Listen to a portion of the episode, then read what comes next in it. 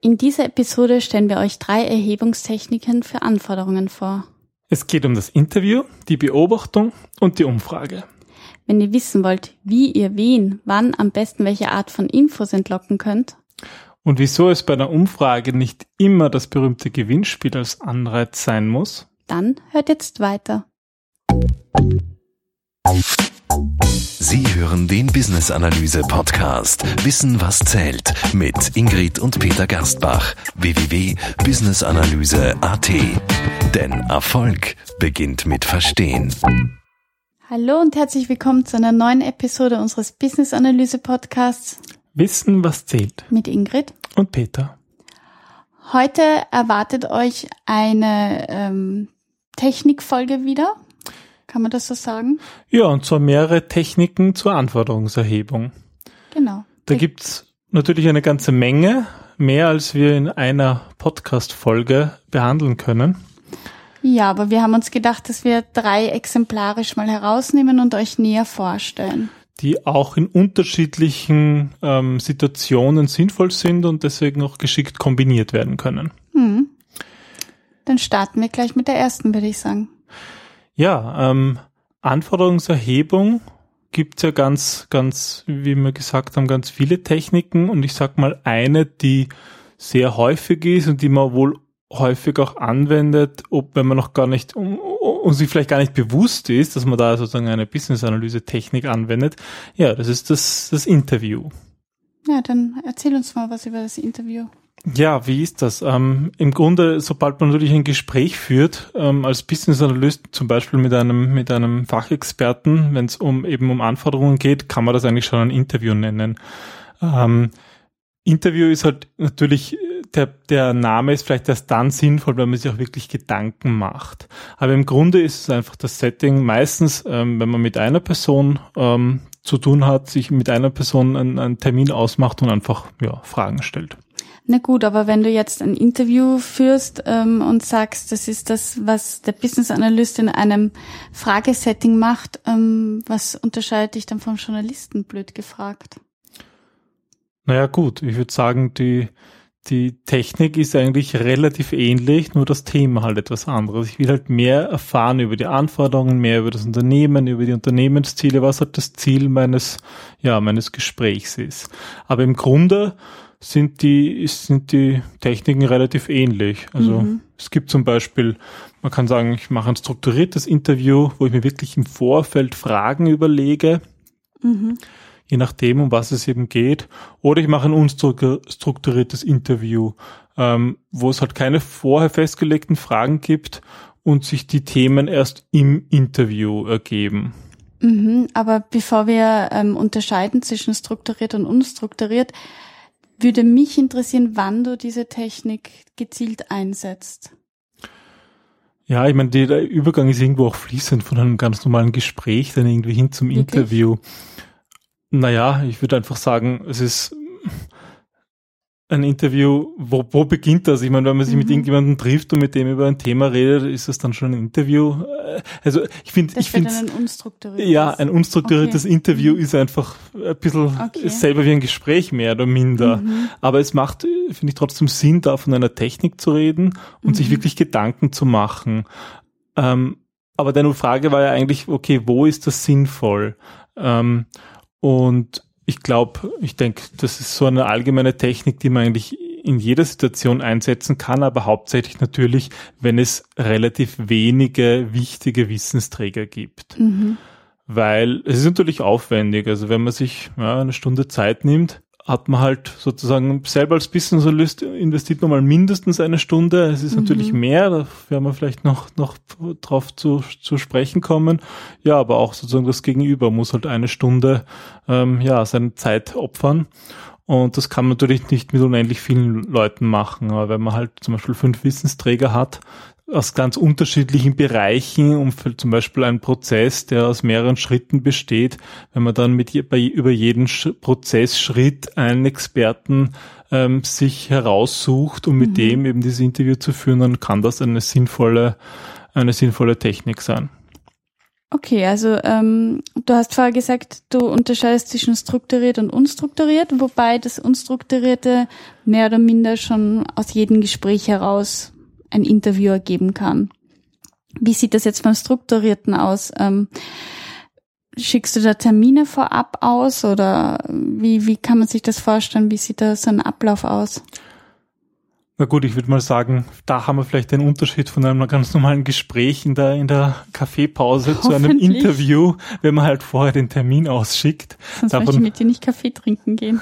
wenn ich gleich aus allem ein Interview mache. Ja, ja na, ähm, also ich sag mal, beim strukturierten Interview ist es halt, wie wir vorhin schon festgestellt haben, dass halt Fragen vorbereitet werden. Das heißt, da braucht es natürlich eine Vorbereitung, da braucht es natürlich einen Termin vorher, äh, den man vereinbart. Ähm, und das ist vor allem das ist natürlich nur dann sinnvoll, wenn man in der, in der Lage ist, sich schon Fragen, äh, ja, sinnvolle Fragen auszudenken. Das heißt, mhm. das ist vor allem dann, wenn der Scope, also der Umfang des, der Business-Analyse des zu betrachtenden Gebiets klarer ist schon, wenn es einfach schon konkrete Fragen gibt. Konkrete Fragen oder auch konkrete Menschen, die du befragen kannst? Also wenn du auch weißt, wen du befragen kannst. Ja, das hängt wahrscheinlich auch damit zusammen, ja. Also mhm. zum Beispiel, wenn wir so von Situationen ausgehen, ich sag mal ganz am Anfang, ähm, so wirklich die ersten Schritte, die man macht in der Business-Analyse, sind klassischerweise unstrukturierte Interviews. Mhm. Da weiß ich möglicherweise noch nichts übers Thema, setze mich sozusagen mal mit einem, mit Auftraggeber oder mit einem Fachexperten von dem Thema, worum es geht, einfach mal zusammen. Und da ist mhm. natürlich ein unstrukturiertes Interview sinnvoll, weil ich kann mich leiten lassen durch die Antworten, ich kann dort tiefer fragen, wo es interessanter ist. Ähm, da hilft mir ein strukturiertes Interview wahrscheinlich relativ wenig, weil ich ja gar nicht weiß, was soll ich fragen und dann bereite ich möglicherweise Dinge vor, die dann gar nicht den Kern treffen. Mhm. Aber hast du dann schon äh, spezielle Fragen im Hinterkopf? Also ich gehe jetzt davon aus, so wie ich das kenne aus, unserer Arbeit, Du bekommst eine Einladung, dass er ein Business-Analyse-Vorhaben umsetzt und ähm, hast vielleicht einen Titel, einen Begriff hingeworfen bekommen und triffst dich dann mit dem Projektmanager zum Thema ähm, Rechnungslegung. Und machst du dir dann im Vorfeld schon Gedanken, ähm, was könntest du diesem Projektmanager fragen? Oder, oder hast du da einen Fragekatalog, den du dann abspulst? Oder also selbst wenn es ein unstrukturiertes Interview ist.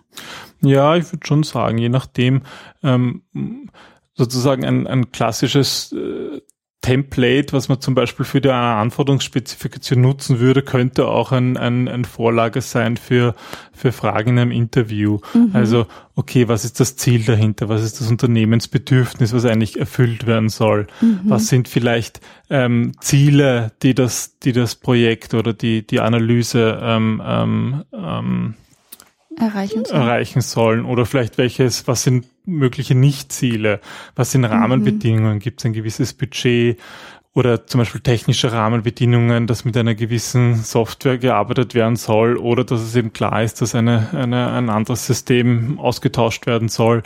Einfach solche, solche grundlegenden Fragestellungen, Ziele, Nichtziele, Rahmenbedingungen, das, das sind auch klassische ähm, ja, Abschnitte in einer, in einer Anforderungsspezifikation, das könnte natürlich eine, eine Blaupause sein für mhm. ein, auch für ein unstrukturiertes Interview, dass man so im, im, im Kopf schon hat, was will man eigentlich so wissen. Mhm. Ja, und dann natürlich noch so Metathemen wie, was gibt's für Ansprechpartner, die, die man ebenfalls noch interviewen sollte, mhm. vielleicht so am Ende des Interviews.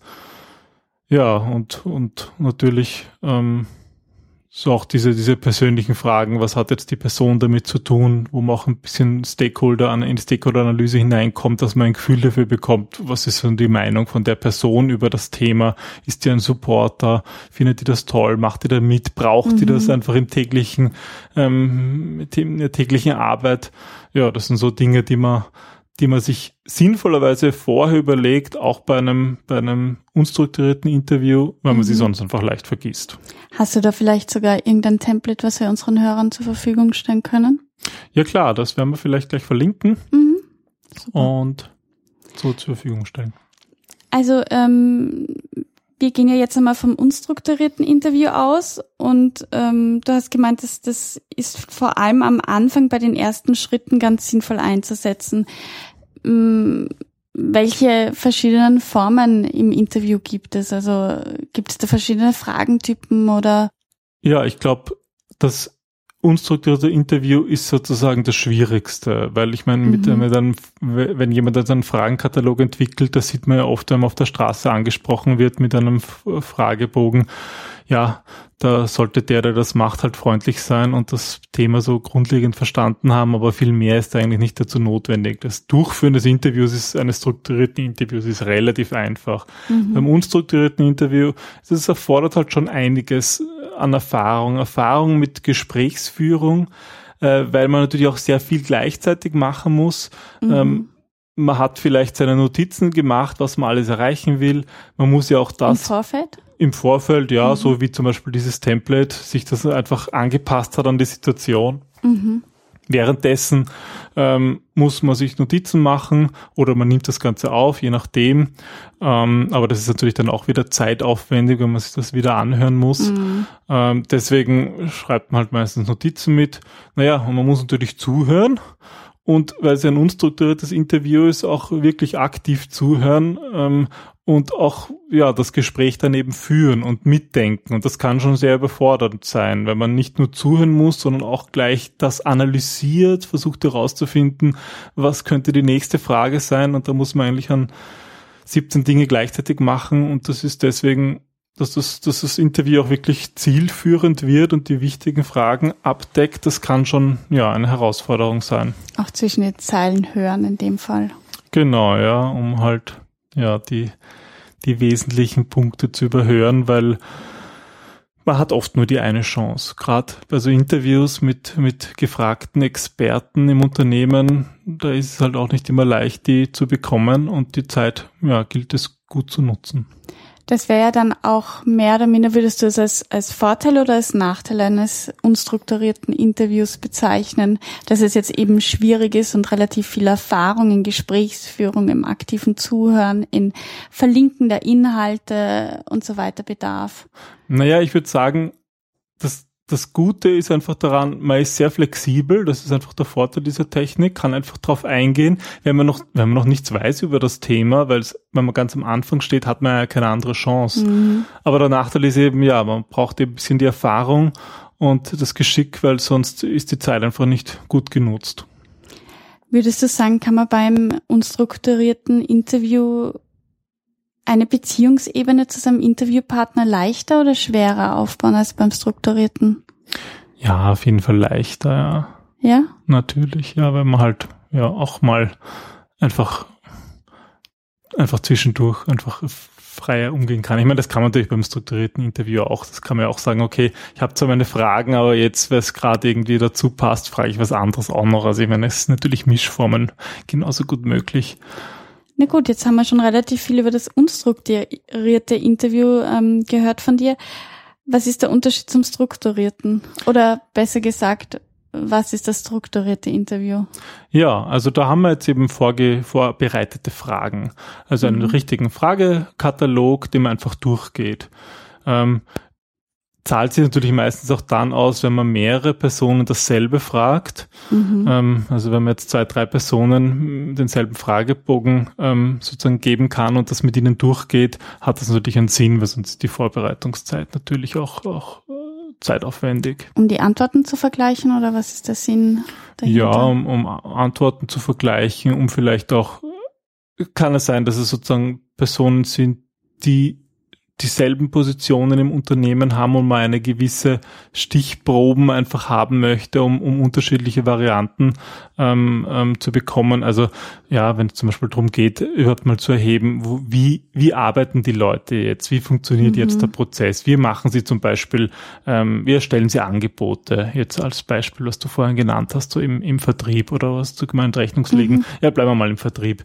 Ähm, kann man natürlich mal einen fragen, ja, wie, wie, wie macht er das? Wie, wann telefoniert er mit dem Kunden? Trifft er sich mit dem? Wie erstellt er das Angebot? Nutzt er dazu ein Programm? Macht er das in Word? was verwenden die eigentlich? Mhm. Und das kann ja individuell sehr unterschiedlich sein, aber da kann man sozusagen mit dem Fragebogen versuchen, ein bisschen eine, eine, eine Auswertbarkeit hineinzubringen. Mhm.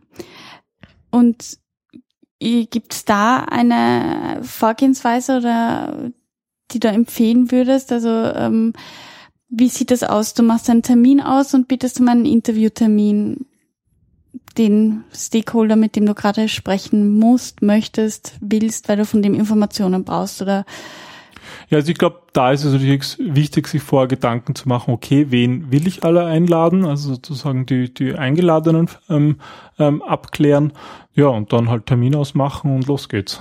Mhm. Ähm, da das Aufwendigste ist hier sicher die Vorbereitung und da muss man sich halt auch Fragen stellen, okay, was für Fragen stelle ich? Da gibt es einen Unterschied zwischen offenen Fragen und geschlossenen. Also geschlossene Fragen sind, wo ich fixe Antworten habe, also klassischerweise ja, nein. Mhm. Ähm, und offene Fragen, wo halt wirklich eine Antwort möglich ist, äh, ausformuliert, ja, was, was, was machen Sie in diesem Schritt, ist eine offene Frage und ähm, schreiben Sie das Angebot in Word oder in einem anderen Tool, ist sozusagen eine geschlossene, weil du eigentlich nur zwei, zwei Möglichkeiten hast. Mhm. Und für ein Interview gibt es da eine Frageform, äh, die du eher empfehlen würdest, oder? Ja, das hängt immer davon ab, was man eigentlich erreichen möchte. Okay. Geschlossene Fragen mit fixen Ergebnissen kann man natürlich leichter auswerten und bei offenen äh, kriegt sind vor allem dann sinnvoll, wenn man gar nicht genau weiß, was können potenzielle Antworten sein. Mhm. Also zum Beispiel einmal kann ich mich erinnern, ähm, ging es darum, für ein ganzes Unternehmen zu erheben, mit welchen mit welchen ähm, Tools, also Werkzeugen, Software-Tools sie eigentlich arbeiten. Mhm. Und klar hatte ich da eine Liste vorab, was denn für Software im, im Unternehmen ähm, in Verwendung ist. Mhm. Aber wir haben trotzdem da auch äh, offene Fragen zugelassen.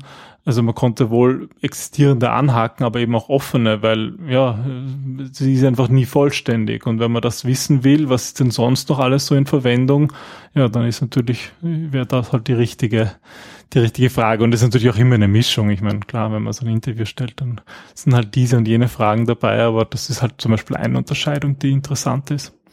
Ich glaube auch, dass bei einem Interview offene Fragen insofern gut sind, weil du dadurch äh, der Person die Möglichkeit gibst, Kommentare dann noch, also irgendwie ihr Wissen noch zu platzieren, oder? Ja, also ich meine, ich glaube, man kennt das eh selber, wenn man angerufen wird von Meinungsforschungsinstituten, man darf nicht sagen ja, aber, sondern muss sich für ja oder mhm. nein ähm, entscheiden. Das ist manchmal schwierig. Ja. Mhm. Und also ich würde sagen, in den meisten Business-Analyse-Vorgängen, wir haben ja Business-Analysten, die nicht nur Anforderungen sammeln, sondern es geht wirklich ums Erheben, ums mhm. Herauskitzeln vom Wesentlichen und da gehört einfach die Analyse dazu. Das heißt, wir müssen uns ja die Zeit nehmen, das, das Gesagte, das Erhobene zu hinterfragen. Deswegen ist immer diese, ähm, ja, diese unstrukturierte und diese offenen Fragen ähm, tendenziell wichtiger, um einfach, weil wir als Business Analyst ja eh die Experten auch darin sind, das zwischen den Zeilen deutlich zu machen. Also sind Interviews meistens Mischformen aus strukturierten, unstrukturierten Formen, aber auch offenen und geschlossenen Antwortmöglichkeiten oder? Genau, in der Praxis mhm. ist das mhm. natürlich dann verschwimmend. Und gibt's Vorteile oder ähm, andere Frage? Wann ist der Einsatz von Interviews sinnvoll in der Business-Analyse? Ja, ich glaube, wir haben es eingangs schon gesagt, vor allem ähm, wenn wir ähm, ja, wenn wir es mit sehr wenigen Personen zu tun haben.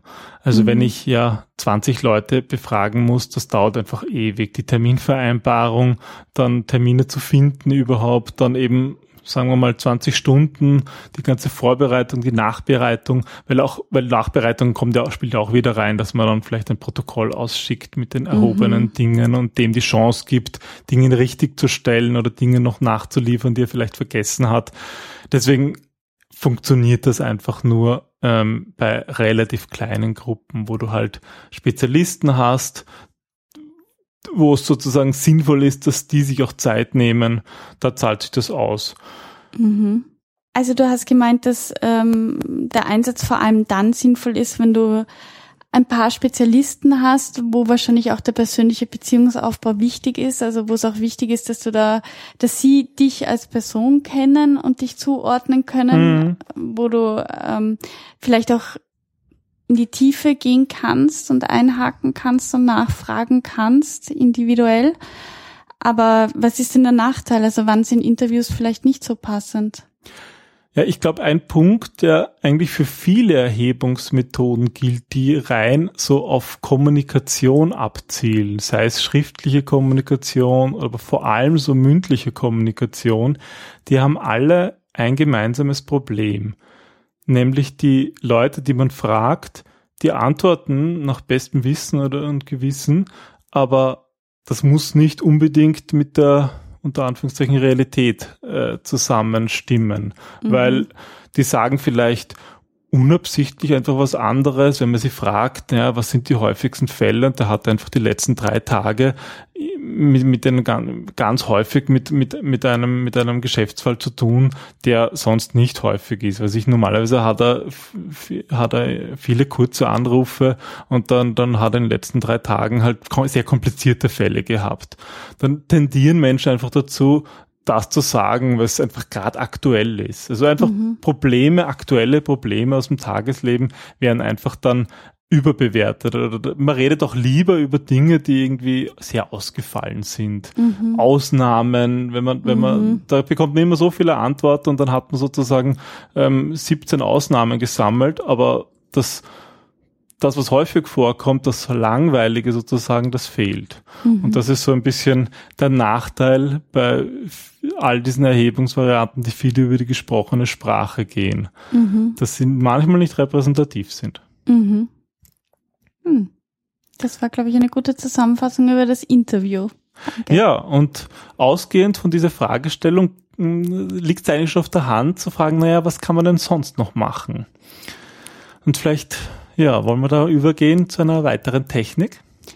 Genau, da haben wir uns ja als zweite Technik ähm, die Beobachtung oder auch Job Shadowing ausgesucht. Das ist ähm, eines unserer Spezialgebiete. Das kommt vielleicht ein bisschen aus, aus meiner Liebe für Detektivromane heraus, weil, wie du schon gesagt hast, ist ja ein Nachteil bei Interviews, dass die Realität vielleicht ein bisschen anders gesehen wird oder auch anders erlebt wird, als du sie jetzt als Beobachter vielleicht erleben würdest. Und das, das, das gesprochene Wort ist geduldiger. Mhm als jetzt das tatsächliche, die, die tatsächliche Vorgehensweise. Und da eignet sich eben als eine Methode sehr gut die Beobachtung, eben das Job-Shadowing. Okay, ähm, worum geht's denn da? Also wenn du sagst, du machst Beobachtung, Job-Shadowing, wie ist, was ist das kurz zusammengefasst? Es gibt verschiedene Möglichkeiten, Menschen zu beobachten, ähm, jetzt im beruflichen Kontext. Ein Beispiel für Beobachtung ähm, wäre, du sagst jetzt, du hast die Anforderungserhebung und es geht um einen Prozess, den du irgendwie verstehen möchtest und du bittest den, bleiben wir beim Vertriebsleiter, du bittest ihn, dass du den mal einen Tag begleiten kannst und schauen kannst, ein Tag ist vielleicht schon zu lang, was der jetzt wirklich konkret macht an diesem Tag, wie seine Aufgaben aussehen. Einfach das aus der Nähe sehen und erfahren, wie denn sein Ablauf aussieht. Weil es ist ja auch gar nicht, dass die Leute etwas anderes sagen oder das anders vielleicht wahrnehmen als der Beobachter, sondern oft werden auch alltägliche Sachen vergessen äh, oder als, als ganz klar angenommen, die vielleicht dir als Beobachter nicht ganz klar sind oder die dir sofort auffallen, aber jemand, der die Arbeit tagtäglich verrichtet, für den ist das dann nichts Besonderes und der wird dir diesen Handgriff gar nicht erzählen, weil es mhm. ja eh ganz klar ist, warum er das macht. Mhm. Das heißt, ich, die Idee ist einfach zu sagen, okay, bitte zeig mir mal eine Stunde lang, zwei Stunden lang, einen ganzen Tag lang sozusagen, was du tatsächlich machst und ich schaue dir einfach über die Schulter und ähm, mache mir Notizen, was eigentlich dieser Tagesablauf beinhaltet. Mhm. Es gibt ja zwei Formen von Beobachtungen, die man da ähm, meistens unterscheidet, also die zumindest der Babok unterscheidet. Das ist die aktive und die passive Form der Beobachtung. Die aktive ist, ähm, also in beiden Fällen, noch mal kurz zurück, in beiden Fällen musst du die Einstimmung vom Abteilungsleiter, aber auch von den Mitarbeiter holen. Das ist insofern sehr wichtig, weil ähm, erstens ist es höflich, zu fragen, darf ich dich da jetzt mal eine Zeit lang quälen und weil ich meine, wer macht das schon gerne?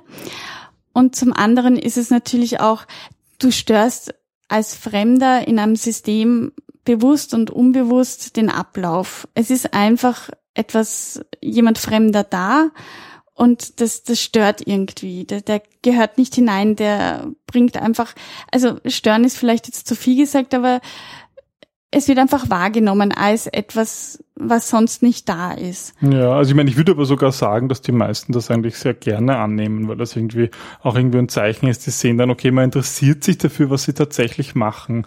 Also wann immer, glaube ich, wir die Technik eingesetzt haben, war das oft auch so das Feedback, dass die das gern machen und einfach gern das teilen und sich freuen, wenn jemand ja sich das eben anschaut, was sie da eigentlich machen und nicht nur ja, sie dann im Nachhinein mit einer Lösung, die so drüber gestülpt wird, ja, sondern sie die Chance haben, das wirklich auch ähm, wirklich mal zu zeigen. Na klar, weil einerseits können sie dadurch ihr Wissen und ihre Arbeit präsentieren, was auch ähm, ein Nachteil sein kann, weil sie dann vielleicht ihre Arbeit nicht verrichten, wie sie sie sonst verrichten. Aber darauf komme ich dann später zurück. Ähm, aber es ist natürlich auch eine große Wertschätzung zu sagen, mich interessiert deine Arbeit und mich interessiert das, was du machst und wie du es machst. Und bis jetzt ähm, war meine Erfahrung, dass die Leute sehr dankbar sind, auch für das Feedback, das sie bekommen, weil ihnen eben gewisse Abläufe nicht bewusst sind. Die sind schon in einer Art Körpergedächtnis gespeichert und das sind Handbewegungen, die wir immer machen oder ähm, Telefonanrufe, die schon so automatisch gehen, dass, dass sie gar nicht mehr bewusst sind, was wir da sagen, was wir da machen. Und da hilft ja diese Bewusstmachung auch noch einmal darüber nachzudenken. Okay, du hattest vorhin gesagt, dass es zwei Formen gibt, eben aktiv. Ähm genau, die aktive, ähm, sichtbare und die passive, unsichtbare. Bei der aktiven, sichtbaren sieht es so aus, ähm, du kannst deinem, den, den du beobachtest, kannst du bitten, dass du ihn ähm, Löcher in den Bauch fragst, also dass du gerade der detailverliebte Business Analyst ähm, wird das eher machen, dass er fragt, aha, wieso machst denn du jetzt genau das? Oder mhm, also hinterfragen. Wirklich hinterfragen und, und wirklich auch genau die Details jetzt abzufragen, warum warum machst du das jetzt so, wie du es gerade machst und was ist der nächste Schritt und wieso machst du das nicht so, sondern so? Also wirklich aktiv und sichtbar sich einbringen in den Prozess und zu sagen, stopp, ähm, kannst du mir das jetzt erklären und warum und überhaupt? Oder ähm, du sagst, könntest du mich bitte einführen? Machen wir jetzt so, ich bin der Lehrling und du erklärst mir den Job, wie ich ihn jetzt statt dir machen sollte. Also was muss ich machen, um dich für einen Tag zu ersetzen? Mhm. Kannst du mir das mal genau erklären und dann führe ich das aus und du korrigierst mich? Das wäre sozusagen aktiv beziehungsweise sichtbar. Passiv unsichtbar, da unterscheide ich zwischen, ähm, ich beobachte eine Person im Sinne vom Shadowing, also ich bin sein Schatten, oder eine Gruppe im Sinne der Interaktionsanalyse, dass ich hinten sitze und schaue, welche Interaktionen laufen jetzt in einer Gruppe ab. Mhm. Da bin ich aber aus dem Geschehen herausgenommen. Es ist wichtig bei der Methode, also ab ich für mich entdeckt, dass du währenddessen keine Notizen machst, sondern die Notizen erst nachher machst. Und zwar ist es deswegen wichtig, weil du dich selber durch die Notizen auch ablenkst. Ja, ein bisschen so, wie wir es vorhin hatten mit den Interviews, zu viele Dinge gleichzeitig zu machen, genau. ist gar nicht so gut. Ja. Genau, du kannst dich dann nicht konzentrieren und, und du kriegst dann vielleicht Kleinigkeiten, kleine Mimiken, Körperhaltungen, das heißt, gar nicht so mit und das heißt, du empfehlst eigentlich gar keine Notizen zu machen? Doch, die Notizen aber erst am Ende. Also wenn du sagst, okay, ähm, danke, dass ich da jetzt zuschauen, dass ich da jetzt beobachten durfte mhm. und du setzt dich an deinem Arbeitsplatz und versuchst, und das ist jetzt die wirkliche Schwierigkeit daran. Das klingt im ersten Moment lächerlich, aber es ist wirklich schwierig, das wertneutral aufzuschreiben. Also, dass du wirklich versuchst zu sagen, was du beobachtet hast und nicht versuchst, deine Gefühle oder was du denkst, dass der andere dabei gefühlt hat oder gesagt hat oder gemeint hat, sondern ähm, wirklich, bei, bei einem Job war es zum Beispiel so, ähm, da hatte ich das Gefühl, der Mitarbeiter hat sich geärgert über einen Anruf und war wütend und hat wütend das Telefon hingeknallt. Es wäre jetzt aber falsch zu sagen oder in die Notizen aufzunehmen. Der Mitarbeiter hat sich über den Kunden geärgert und hat wütend deswegen das Telefon aufgeknallt. Das sind nur Interpretationen von mir. Außer vielleicht, ich habe es aktiv gemacht und konnte ihn fragen. Ja, außer du hast ihn in dem Moment gefragt, aber dann sind wir wieder bei der aktiven, sichtbaren Version. Aber wenn du sozusagen diesen Beobachtung, diesen Schatten, diese Schattenposition einnimmst, dann müsstest du eigentlich korrekterweise sagen, der Mitarbeiter hat, äh, ist in der Stimmelage lauter geworden und er hat dann das Telefon wieder zurückgelegt, den Hörer wieder etwas heftiger als vorher in meiner Wahrnehmung. Okay, und warum? Was bringt das? Ich meine, im Endeffekt will ich ja wissen, warum hat er das gemacht? Zum Beispiel, wenn er sich, wenn die Software nicht funktioniert hat oder zehn Sekunden gedauert hat, bis der Kunde geladen worden ist, dass er deswegen grantig ist, das will ich ja wissen. Was hilft mir das sozusagen, das so, so, so, so neutral zu, zu beschreiben? Naja, das Problem ist wieder, dass du einfach ähm, durch und durch Business, also Problem, du bist ja durch und durch Business Analyst und du wirst die Details wissen. Es geht hier aber jetzt nicht direkt um die Details, sondern es geht darum, um das große Ganze auch zu sehen. Und es ist eine Interpretation von dir, dass er deswegen wütend war. Du hast da verschiedene Details, die du in deinem ähm, Kopf zusammenfügst, verlinkst. Das ist eine menschliche Eigenschaft, die wir brauchen, weil wir uns Geschichten besser merken können. Also mm, ein Beispiel ist, ähm, du kannst sagen, wenn jetzt, das ist ein nettes Beispiel aus der Psychologie, ähm, da gibt's die Geschichte, der Mann starb und danach starb seine Frau. So, das sind zwei Fakten. Es starb zuerst der Mann und dann starb seine Frau. Aber wir würden sagen, die Frau starb deswegen, weil sie so traurig war, weil der Mann gestorben ist. Mhm, was ja starb sie kurz danach.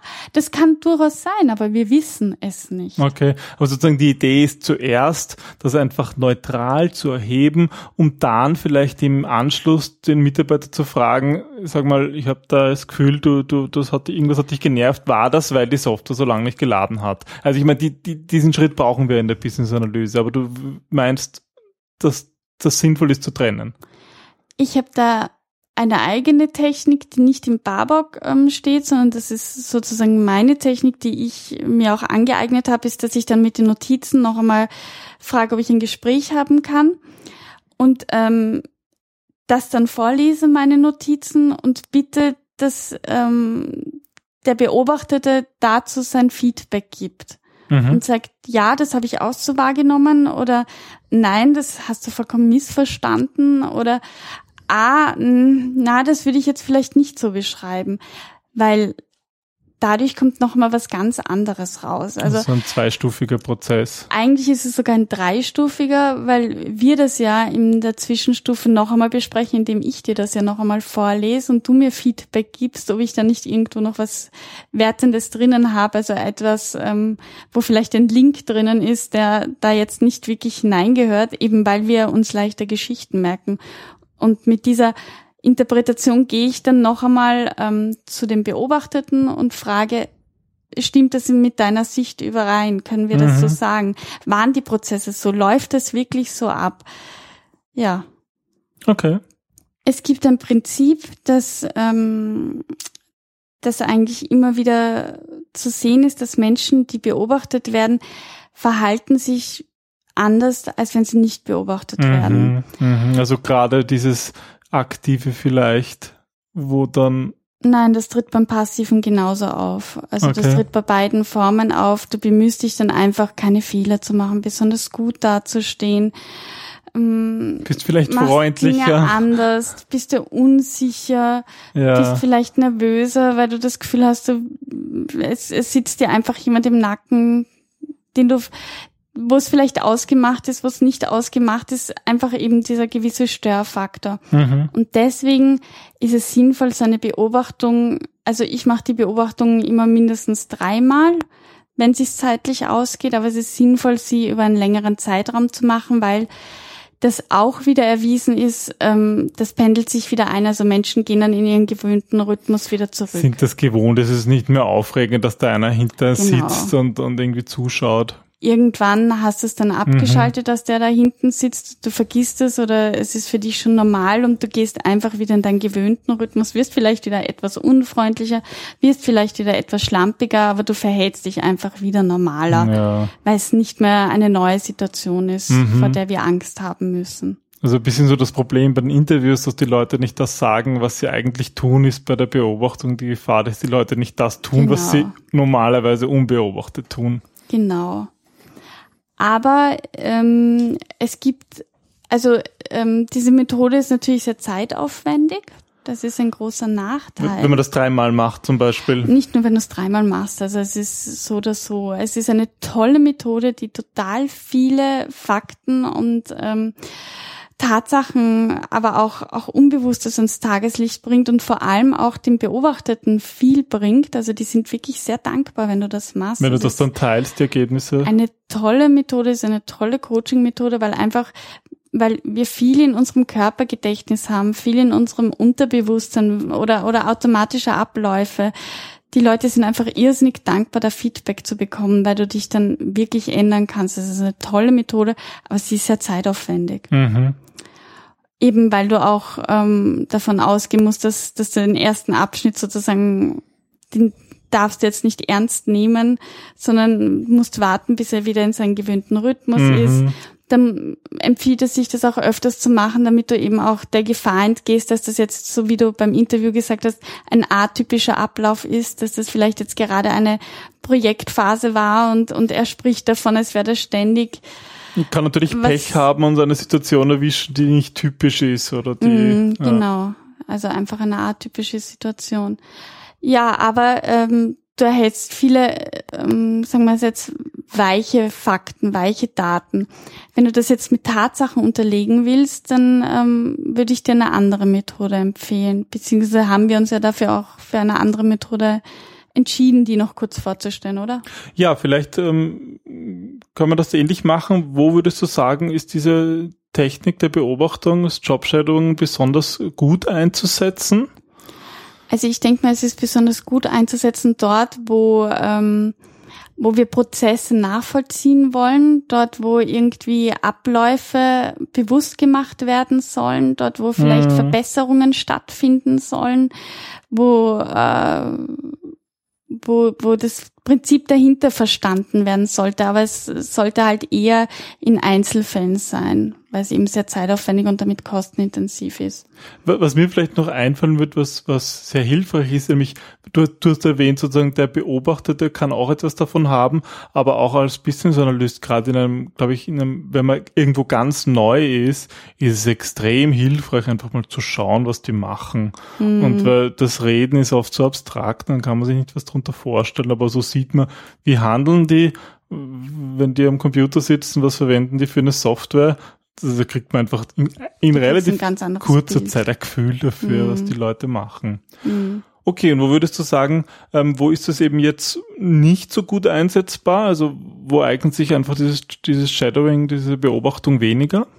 Also eben, wenn du konkrete Tatsachen wissen willst, mhm dann eignet sich äh, Jobshadowing nicht wirklich, weil du da einfach mehr diese Abläufe, dieses Menschliche mitbekommst, aber weniger harte Fakten. Sag und noch sehr mal. beispielhaft natürlich, je nachdem, wann man ist, ob man jetzt genau, Glück ja. hatte oder nicht bei seinem Wahl des, des Termins.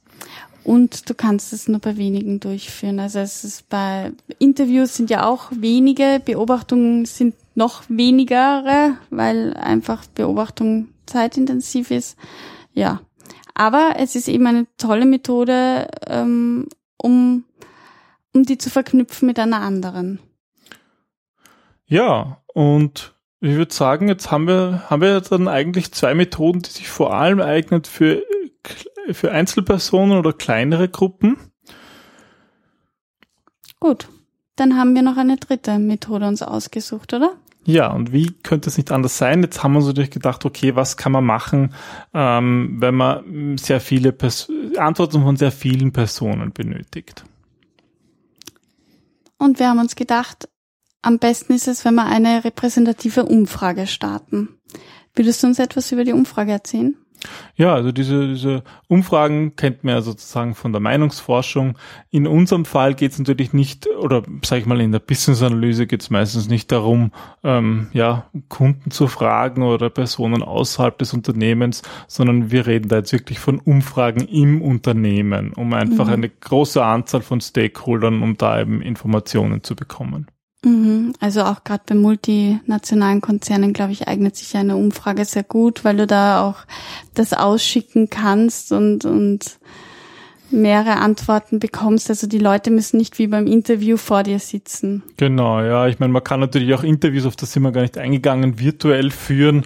Ähm, mm. Aber klar, wenn, wenn, wenn viele Personen involviert sind, die an vielen unterschiedlichen Standorten sind, ähm, ja, dann ist eigentlich das, so, ein, so, ein, so eine Umfrage das Mittel der Wahl. Hm. Welche Vorteile hat deiner Meinung nach eine Umfrage oder? Also Vorteile einer Umfrage sind, dass man sie in einer großen Anzahl von, von Personen schicken kann und ähnlich wie beim Interview kann man auch hier sagen, ähm, gibt es äh, von den Fragetypen ebenso offene und geschlossene Fragen. Mhm. Ähm, da ist natürlich der Vorteil bei geschlossenen Fragen, die kann man jetzt wirklich statistisch auswerten. Ich mhm. habe ja eine vorgegebene Anzahl von Antwortmöglichkeiten, da kann ich Durchschnittswerte bilden, da kann ich eben ähm, ähm, ja statistische Auswertungen machen darüber, was sozusagen das häufigste ist und so weiter. Also du würdest sagen, eine Umfrage ist ähnlich strukturiert einem Interview. Ja, sozusagen nur nur schriftlich, mhm. aber hat halt ein paar ja ein paar Feinheiten natürlich. Welche Feinheiten hätte es denn? Ja, also ich sag mal, weil wir vorhin hatten die, die ähm, geschlossenen Fragen, kann man natürlich auch offene Fragen stellen, ähm, wo halt dann wirklich Freitext möglich ist. Mhm. Ähm, das ist natürlich beim Auswerten wieder aufwendiger, weil man sich die halt tatsächlich anschauen muss. Das hättest du mit den anderen aber auch. Ja, aber da kann man ja statistisch auswerten, da ist sozusagen weniger Aufwand, weil ich Frage, kann einfach Summen bilden und sagen, das ist die häufigste Antwort ja. gewesen, mhm. fertig. Aber wenn dann halt, wenn ich, wenn ich 2000 Leute, äh, an 2000 Leute so eine Umfrage schicke und 2000 Ergebnisse habe, ich muss mir 2000 mal durchlesen, was die an Kommentaren haben, naja, da sitzt man schon mal mhm. einige Stunden, das meine ich. Also da muss man, darf man natürlich nicht, nicht sehr häufig einsetzen bei einer sehr großen Menge. Ja, wobei, ähm, ich der Meinung bin oder auch die Erfahrung gemacht habe, dass wenn du nur geschlossene Fragen hast, musst du trotzdem den Leuten ein Kommentarfeld ermöglichen, damit sie sich eben, wie wir vorher hatten beim Interview, bei der Meinungsumfrage, damit sie trotzdem noch ihre Antwort vielleicht begründen können, wenn sie sich nicht sicher sind, ob das ein Ja oder ein Nein ist oder einfach sagen wollen, ja, aber. Ja, das kann sozusagen, das spricht jetzt vielleicht mehr so diesen psychologischen Effekt mm an, dass man manchmal gar nicht zufrieden ist, wenn man eben dann nicht die Wahl hat und das nicht erläutern kann genauer. Genau. Ja, ja ich glaube, es hängt dann oft halt von der, was will man eigentlich damit erreichen mit dieser Umfrage? Mhm. Und man muss sich auch die Frage stellen, warum brauche ich so viele Leute? Weil wenn ich jetzt ähm, eine, eine Abteilung habe, die verteilt ist am ganzen Globus, bleiben wir vielleicht wirklich auch wieder beim Vertrieb. Ähm, da könnte ich ja davon ausgehen und sagen, okay, na, wenn ich drei frage, die arbeiten eh alle gleich, mehr oder weniger, ähm, reicht es, wenn ich drei frage und mich mit denen zusammensetze und ich weiß meine Anforderungen. Mhm. Also das ist aber, deswegen sind Umfragen dann interessant, wenn, wenn du einfach schon davon ausgehst, dass eben nicht alle gleich sind, dass du vielleicht Unterschiede hast in den einzelnen Ländern oder ähm, ja, die, die Leute sehr individuell arbeiten und deswegen andere Ergebnisse mhm. kommen. Mhm. Ja, aber dann gibt es selber wie sonst auch bei, bei Statistiken, dass mal eine, dass die Stichprobe groß genug sein muss, äh, damit die Aussagen auch relevant sind und mhm. dass du da repräsentative Aussagen repräsentativ, tätigen kannst. Ja. Genau, ja. Bei der Umfrage gibt es eine Besonderheit und zwar bei einem Interview müssen dir ja mehr oder minder die Leute allein aus Höflichkeit antworten, während bei einer Umfrage kann sie ja nicht davon ausgehen, dass sie dir die auch wieder zurückschicken, den Fragebogen oder überhaupt genau. beantworten, genau. ja. Genau, und die Meinungsforscher oder in, in der freien Marktwirtschaft wird ja dann oft mit, sie können am Ende dieser Umfrage einen Einkauf gewinnen oder ein neues iPad oder weiß Gott was. Das wirst du als Business Analyst nicht machen? Ja, selten, sage ich mal. Ja, also ich meine, was es vielleicht gibt, wo Umfragen, glaube ich, häufig eingesetzt werden, wirklich unternehmensweit, ist so bei echten Change-Projekten, mhm. wo du halt mhm. abfragst und, und wirklich auch daran interessiert bist, ein repräsentatives Bild vom gesamten Unternehmen zu bekommen. Also wie geht's den Leuten? Funktioniert das? Sind sie zufrieden? Einfach solche bei solchen weichen Faktoren da und, und da musst du, mhm. da brauchst du natürlich auch eine, eine Mitwirkung von möglichst vielen, damit das repräsentativ ist. Dass nicht nur die antworten, die vielleicht selber im Projekt involviert sind und das ganz toll finden und die, die das eh sagen, oh, das ist ein Blödsinn und das wird alles schief gehen, die mhm. machen dann tendenziell nicht mit und dann hast kein repräsentatives Ergebnis. Also dort, glaube ich, kann man vielleicht so mit, mit ja, mit, mit solchen Anreizen agieren und etwas, ja, Sachen verlosen oder so unter Teilnehmern. Durchaus möglich, aber, aber ja, in, in klassischen Business-Analyse-Projekten schwieriger. Aber da hilft es halt dann, zum Beispiel diese Umfrage nicht selber auszuschicken, sondern die Führungskräfte bitten, dass sie das an ihre Mitarbeiter verteilen, um einfach da auch ein bisschen so das Commitment dahinter zu geben, okay, ich als Führungskraft, ich hätte gern, dass du das ausfüllst, bitte mach das. Ja, oder einfach einen Haken zu legen, wie es geht ja darum, dass ihr bessere Arbeitsverhältnisse habt oder dass wir eure Arbeit erleichtern können oder dass ihr spannendere Projekte habt. Also ist es wichtig, dass, dass Sie da jetzt bitte mitmachen, weil es einfach um Sie geht. Also auch wirklich den Vorteil, den mhm. die Leute haben. Oder ich glaube, das ist ganz wichtig und das wird oft vergessen. Welchen Nutzen hat denn dieses, diese Umfrage? Also was, was passiert mit dieser Umfrage? Oft werden die Leute nur äh, gebeten, bitte füll mir das aus und schick's mir zurück, aber es ist nicht ganz klar, warum, wofür, warum sollte ich mich da jetzt hinsetzen und das ausfüllen? Und ich glaube, wenn man das spannend verpackt oder auch, auch den Nutzen eben gut rüberbringt, dann, dann machen die Leute auch mit. Ja, das ist, das ist, glaube ich, das Praktische im Vergleich zu, zu öffentlichen Meinungsumfragen im Unternehmen, dass die dass es ihre tägliche Arbeit betrifft mhm. und man sie da gut erwischen kann, so wie du sagst. Also du sagst, okay, wir wollen da etwas verbessern und das ist jetzt die Chance, da was loszuwerden, damit ja dringende Probleme gelöst werden. Mhm. Und ich glaube, was bei einer Umfrage auch öfters vergessen wird, was ich zumindest schon öfters gesehen habe, ist, dass dann nicht klar ist, an wen soll ich es überhaupt zurückschicken und wann? Das sind so, so lächerliche Fragen, wo sich jeder denkt, natürlich muss das dort stehen, aber viele vergessen dann zu sagen, bitte, ich brauche das Ergebnis dann und dann, weil ich muss das noch interpretieren und ähm, ich informiere euch dann auch darüber, über das Ergebnis als Gegenleistung. Ja, da vielleicht einen guten Tipp. Also auch wenn man oft meint, na ja, da lasst man den Leuten zwei Wochen Zeit, um das zu beantworten, ist eigentlich eher meistens eine schlechte Idee. Also mhm. unser Tipp wäre mehr zu sagen, denen wenig Zeit zu geben, weil ich meine, so eine Umfrage darf ja nicht lang sein. Das sollte ja zwischen fünf und zehn Minuten sein. Und es gibt jetzt wenig Leute, die nicht innerhalb von ein, zwei Tagen irgendwo diese fünf bis zehn Minuten hernehmen können. Ich meine, das kann man machen, wenn man sowieso gerade eine Pause machen will und anstatt, dass man dann irgendwie im Internet surft, dann füllen so die Umfrage aus. Also das, deswegen ist es oft gut, eine kürzere Frist zu setzen.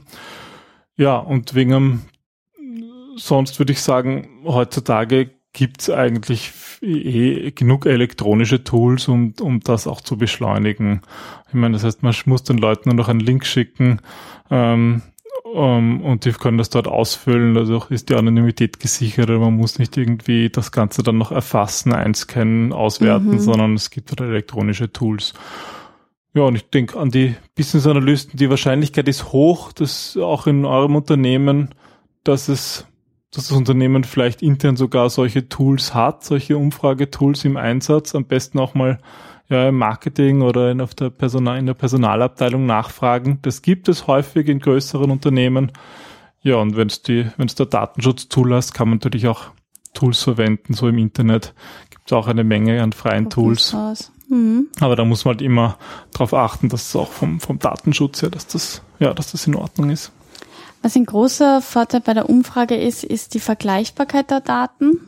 Nachdem du ja immer dieselben Fragen hast und gerade bei geschlossenen Fragen äh, oder Antwortmöglichkeiten hast du dann die Möglichkeit, das schön zu vergleichen. Ich glaube, das ist ja ein großer Vorteil gegenüber Interviews oder eher den, den qualitativen Erhebungen. Genau, ja. Das ist natürlich der Vorteil und der Nachteil zugleich, weil wie wir gesagt haben, die, die, die offenen Fragen mit Kommentarmöglichkeiten sind einfach schwer auszuwerten in der Masse, aber dafür natürlich kann man ja quantitative Methoden anwenden. Und ich denke, das ist auch der, ja, der, der größte Vorteil. Ja, also wir hatten jetzt die drei Techniken, Interview, Beobachtung und Umfrage und ich würde sagen, alle haben ihre Vorteile und ihre Nachteile und es kommt einfach auf den Einsatz an, oder was? Wie lautet dein Fazit? Genau, ja. Ich denke mal, man je nachdem, mit welcher Situation man zu tun hat, sind die Techniken besser ähm, anzuwenden oder eben weniger gut. Und deswegen haben wir uns auch in diesem Podcast entschieden, drei Techniken zu behandeln, die so ein bisschen ein Spektrum ähm, ähm, abdecken, ähm, weil es einfach auch gut ist, an Dinge zu denken, äh, die man vielleicht sonst nicht gemacht hat. Und ich kann mir vorstellen, dass viele ja von unseren Hörern vielleicht äh, ein, zwei Techniken schon öfters eingesetzt haben, aber zum Beispiel noch nie an eine Umfrage gedacht haben oder noch nie an eine tatsächliche Beobachtung. Ja, und da, da wollen wir einfach einen Anreiz bieten, das mal auszuprobieren. Ja, falls ihr Feedback habt oder Fragen, freuen wir uns über euren Kontakt. Ja, und einfach, wenn ihr mal eine Technik angewendet habt und es hat geklappt oder es hat nicht geklappt, einfach mal einen Kommentar hinterlassen. Äh, wir können auch gerne darauf eingehen. Mhm, genau. Also freuen wir uns über euer Feedback und über eure Erfahrungen mit Techniken oder vielleicht andere Techniken, die in dem ähm, Kontext gepasst haben. Und sagen bis zum nächsten Mal. Ja, danke schön fürs Zuhören. Danke. Tschüss. Tschüss.